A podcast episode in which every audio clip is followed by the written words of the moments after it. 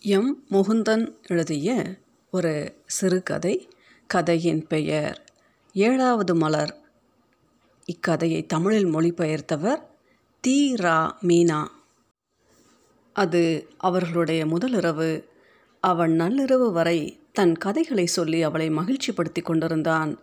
ஒரு வாழ்வின் பல்வேறுபட்ட அனுபவங்கள் இளம் பருவத்தில் ஒரு கன்றுக்குட்டியின் மீதேறி சவாரி செய்த கதையை சொன்னபோது அவள் சிரிப்பில் குலுங்கினாள். வெளிநாட்டில் வேலை தேடிய போது அடைந்த துயரங்களை சொன்னபோது அவள் கண்கள் கலங்கின. தன் பத்திரிகை துறை அலுவலகத்திலுள்ள நீண்ட கூந்தல் உடைய இளம் பெண்ணின் மீதான காதலை சொன்னபோது கீழுதட்டை கடித்து கொண்டாள். லேசாக ரத்தம் வந்தது. இப்போது நீ ஏதாவது சொல்லு சுஜாதா என்றான் அவன். எதை பற்றி? எதை பற்றியாவது? உன் வாழ்க்கையின் அனுபவங்கள் பற்றி என்று சொல்லியபடி தலையை அவள் தோள் மீது சாய்த்து கொண்டான். அவள் கழுத்தில் ஒரு தங்க நெக்லஸ் அணிந்திருந்தாள் அதிலிருந்த லாக்கெட்டில் சின்ன கிருஷ்ணனின் படம் இருந்தது. அரச இலைகளுக்கிடையே சாய்ந்து உச்சந்தலையில் மயிலிறகு கிரீடமாயிருக்க தன் பெரு விரலை சூப்பியபடி இருக்கும் உன்னு கிருஷ்ணன். அப்படியெனில் இந்த லாக்கெட் பற்றி நான் சொல்லட்டுமா? சரி சொல்லேன். இருந்த இடத்திலிருந்தே சிகரெட்டை எடுத்து பற்ற வைத்து கொண்டான். நான் போய் பூக்கள் பறித்து கொண்டு வரட்டுமா? சித்ராவும் வத்சனும் அவளுக்காக கேட்டின் வெளிப்புறத்தில் காத்திருந்தார்கள். அவர்கள் சுஜாதாவை விட சிறியவர்கள். சித்ரா எட்டாவதும் வத்சன் ஆறாவதும். வாரப்பத்திரிகை படித்து கொண்டிருந்த அம்மா சுஜாதாவின் கேள்வியை உள்வாங்கி தலையை நிமிர்த்தி உனக்கு என்ன வயதாகிறது? கல்லூரிக்கு போகும் பெண் பூப்பறிக்கப் போகிறாளாம் என்றாள். ஆனால் இன்று மட்டும் அதற்கு பிறகு போகவே மாட்டேன். அவள் கெஞ்சினாள் ஒவ்வொரு ஓணத்தின் போதும் பூக்கூடையை எடுத்துக்கொண்டு வண்ணான்பாறைக்கு போய்விடுவாள் அவள் பெரியவளாகி கொண்டு வந்ததால் இரண்டு வருடங்களாக இந்த பழக்கம் தடைப்பட்டிருந்தது. கேட்டின் அருகே சித்ராவும் வத்சனும் பதட்டத்தோடு காத்திருந்தனர். தன்னை விட்டுவிட்டு அவர்கள் போய்விடுவார்களோ என சுஜாதா பயந்தாள். இன்று கல்லூரியிலிருந்து வந்தபோது அவளும் சித்ராவும் சந்தித்து கொண்டனர். அக்கா இனிமே நீங்கள் பூ வைத்துக்கொள்ளவே மாட்டீர்களா? சித்ரா கேட்டாள். பறித்து வந்து தர எனக்கு தம்பி என்று யாரும் இல்லை தம்பி இல்லாத குறை குரலில் வெளிப்பட்டது. அக்கா நீங்கள் ஏன் எங்களுடன் வரக்கூடாது? அதை கேட்டதும் அவள் லேசாக சமாதானமானால் தொலைந்து போன இளமை நாட்களின் ஞாபகங்கள் ஓர் ஓரமாய் எங்களுடன் நாளை வருகிறீர்கள் அல்லவா? எந்த இடம்? வண்ணான்பாறை சரி நான் வருகிறேன். எந்த நினைவும் இல்லாமல் அவள் பதில் சொன்னாள். சரி போய்விட்டு வா. ஆனால் பொழுது இறங்குவதற்குள் வந்துவிட வேண்டும். உன் அப்பாவிற்கு தெரிந்தால் பெரிய ரகலையாகிவிடும் அம்மாவின் கடைசி வார்த்தை அவள் காதல் விழவில்லை. அவை வெளிவருவதற்கு முன்பே அவள் கேட்டிற்கு போய்விட்டாள். சித்ராவிற்கும் வத்சனுக்கும் கொள்ளை மகிழ்ச்சி. சுஜாதாவிடம் அவர்கள் பூக்கூடையை தர மூவரும் வண்ணான் பாறையை நோக்கி நடந்தார்கள். வயல் ஓரங்களில் தும்பைப்பூ படர்ந்திருந்தது. உரத்தோடு கலந்திருந்த வயல் நீர் பூக்களை பொலிவாக்கி இருந்தது. கூடையை சுழற்றி கொண்டு நடந்தபோது காலில் அணிந்திருந்த கொலுசுகளின் சப்தத்தை கவனித்தால் பழைய நாட்களிலும் அவள் அங்குமிங்கும் அலையும்போது அவற்றின் சப்தத்தை கேட்பாள். ஆனால் அவளுக்கு பத்து வயதாகும்போது அவற்றை இழந்தாள். நீ பெரியவளாகிவிட்டாய். இனி கொலுசு அணியக்கூடாது என்று சொல்லி அம்மா அவற்றை கலட்டிய போது அவளால் அழுகையை கட்டுப்படுத்த முடியாமல் போனது. தன் கொலுசோடு அவள் தன் இளம் பருவத்தையும் இழந்தாள். அவர்கள் வண்ணான்பாறையின் அருகே வந்தபோது அவள் வேறு சில குழந்தைகளையும் பார்த்தாள். ஒவ்வொருவரும் கையில் பூக்கூடை வைத்திருந்தனர். வண்ணத்து பூச்சியைப் போல அவள் தும்பை பூக்களின் மீதும் குறும்பூக்களின் மீதும் பறந்தாள். மறையும் சூரிய ஒளியில் வண்ணான் பாறை தங்கம் போல பளபளத்தது. பாறைகளின் முனைகளில் உள்ள கொடிகளின் மீது இருட்டு பரவியது. ஏழு நிறங்களிலான பூக்களை வைத்து நாளை அவள் முற்றத்தை அலங்கரிப்பாள். அப்பாவும் அம்மாவும் காலையில் முதலில் அவளுடைய பூ அலங்காரத்தை தான் பார்ப்பார்கள். தும்பை பூக்களாலும் குறும் பூக்களாலும் அவள் கூடை நிரம்பி வழிந்தது. அக்கா நம்ம கிளம்பலாம். கோவிலில் சங்கு ஊதும் சத்தம் கேட்கிறது. இருள் பரவியதை பார்த்து பயந்து வச்சன் சொன்னான். சுஜாதாவுக்கு எதுவும் கேட்கவில்லை. அவளுடைய கூடையில் ஆறு வகையான பூக்கள் தான் இருந்தன. அவளுக்கு இன்னொரு வகை வேண்டும். எங்கிருந்தோ கேட்ட நீர்ப்பறவையின் குரலை கேட்டு பயந்த வத்சன் வாருங்கள் போகலாம். எனக்கு பயமாக இருக்கிறது என்றான்.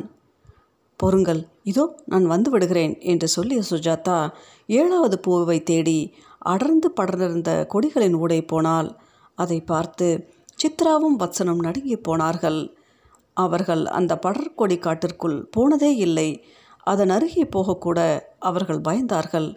அக்காட்டிற்குள் பாம்புகள் போன்ற விஷ ஜந்துக்கள் இருக்கும் படர்கொடி காடு எங்கே முடியும் என்று அவர்களுக்கு தெரியாது. பல காலங்களுக்கு முன்னால் ஒரு தைரியமான சிறுவன் உள்ளே போனான். ஆனால் அவன் திரும்பி வரவே இல்லை. மெல்லிய சிவப்பொளியின் பின்னால் காடு இருளானது. உள்ளே போன சுஜாதா ஸ்படிக பூக்களை பறித்து கூடையில் நிரப்பினாள். ஆனால் இன்னமும் அவளுக்கு ஏழாவது பூ கிடைக்கவில்லை. அக்கா வந்து விடுங்கள். எங்களுக்கு பயமாக இருக்கிறது.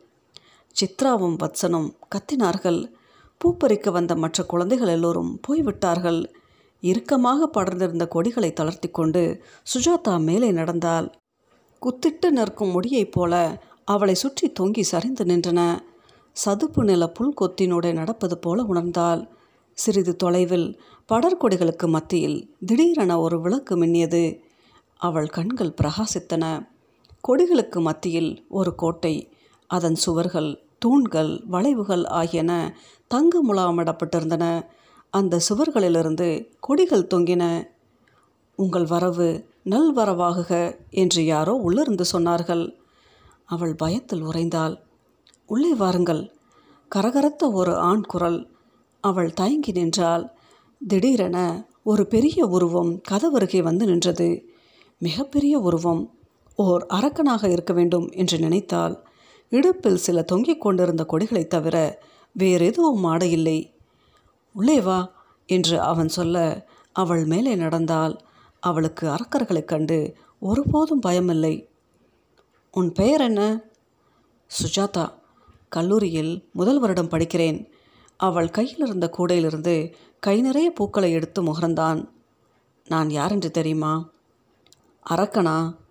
அவன் முகத்தை நேரடியாக பார்த்து கேட்டாள் இந்த காட்டில் இருப்பவன் இது என்னுடைய இடம். சொல்லியபடி முன்னே நடந்து கோட்டையை சுற்றி காண்பித்தான். உள் அலங்காரம் அவளை ஆச்சரியப்படுத்தியது. நாற்காலிகள் படுக்கை எல்லாமே பொன்னாக. தன் முன்னால் இருந்த நாற்காலியில் அவளை உட்கார சொன்னான் இந்த படர்கொடி காட்டிற்குள் வந்த முதல் பெண் நீதான். அதனால் நான் உனக்கு ஒரு பரிசு தருகிறேன். உனக்கு என்ன வேண்டுமோ கேள். அவள் கண்கள் விரிந்தன. லாக்கெட்டில் உன்னிகிருஷ்ணன் படம் இருக்கும் நெக்லஸ் வேண்டும் வெட்கத்துடன் கேட்டாள்.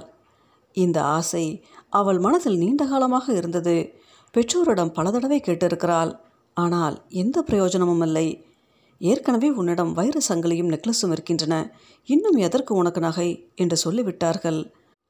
உன் திருமணத்தின் போது கடவுள் இருக்கும் லாக்கெட் சங்கிலி வாங்கி தருகிறேன் என்று நல்ல மனநிலையில் இருக்கும் ஒரு நேரத்தில் அப்பா அவளிடம் சொன்னார்.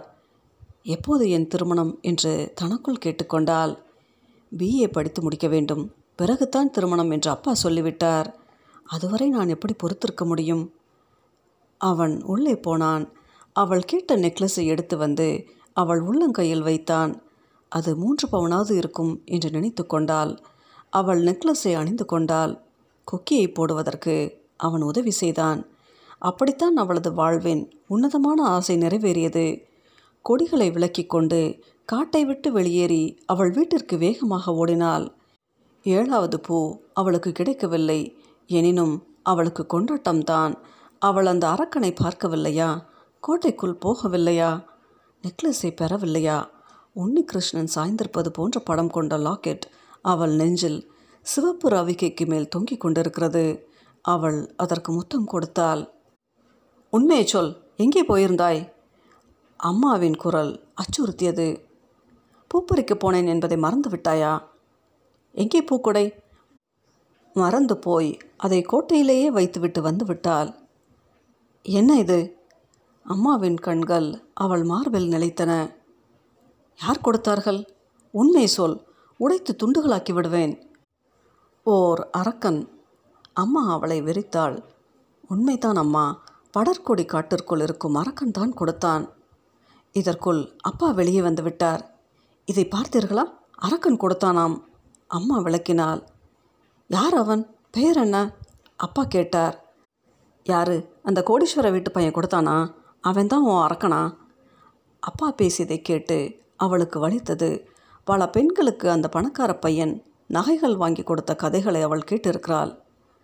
நான் சொல்வது உண்மைதான் அப்பா. அவன் காட்டு ராஜா. மேலே பேசுவதற்கு முன்னால் அப்பா அவளை ஓங்கி அறைந்தார். அப்பா அவளை அறையில் தள்ளி பூட்டினார். குடிக்க சாப்பிட அவர்கள் எதுவும் தரவில்லை. இன்று வரை யாரும் நம் குடும்பத்திற்கு இப்படி ஒரு அவப்பெயரை வாங்கி தந்ததில்லை. கதவின் அந்த பக்கத்திலிருந்து அப்பா கோபத்தை கொட்டி கொண்டிருந்தார். திரும்ப திரும்ப எத்தனை முறை அடித்தார்? எத்தனை முறை அறைக்குள் வைத்து பூட்டினார்? பட்டினி போட்டார். நெக்லஸை அவன்தான் தந்தான் என்பதை யாரும் நம்பவில்லை. கண்களில் நீர் வழிந்தது. வெள்ளை நிற பட்டு ரவிக்கையின் மேல் நழுவிக் கொண்டிருந்த அந்த நெக்லஸின் லாக்கெட்டில் இருந்த உன்னிகிருஷ்ணனை தன் உள்ளங்கையில் வைத்துக்கொண்டு மென்மையாக தொட்டு நான் உன்னை நம்புகிறேன் என்றான். எம். முகுந்தன் எழுதி தீரா மீனா மொழிபெயர்த்த இந்த சிறுகதையின் பெயர் ஏழாவது மலர்.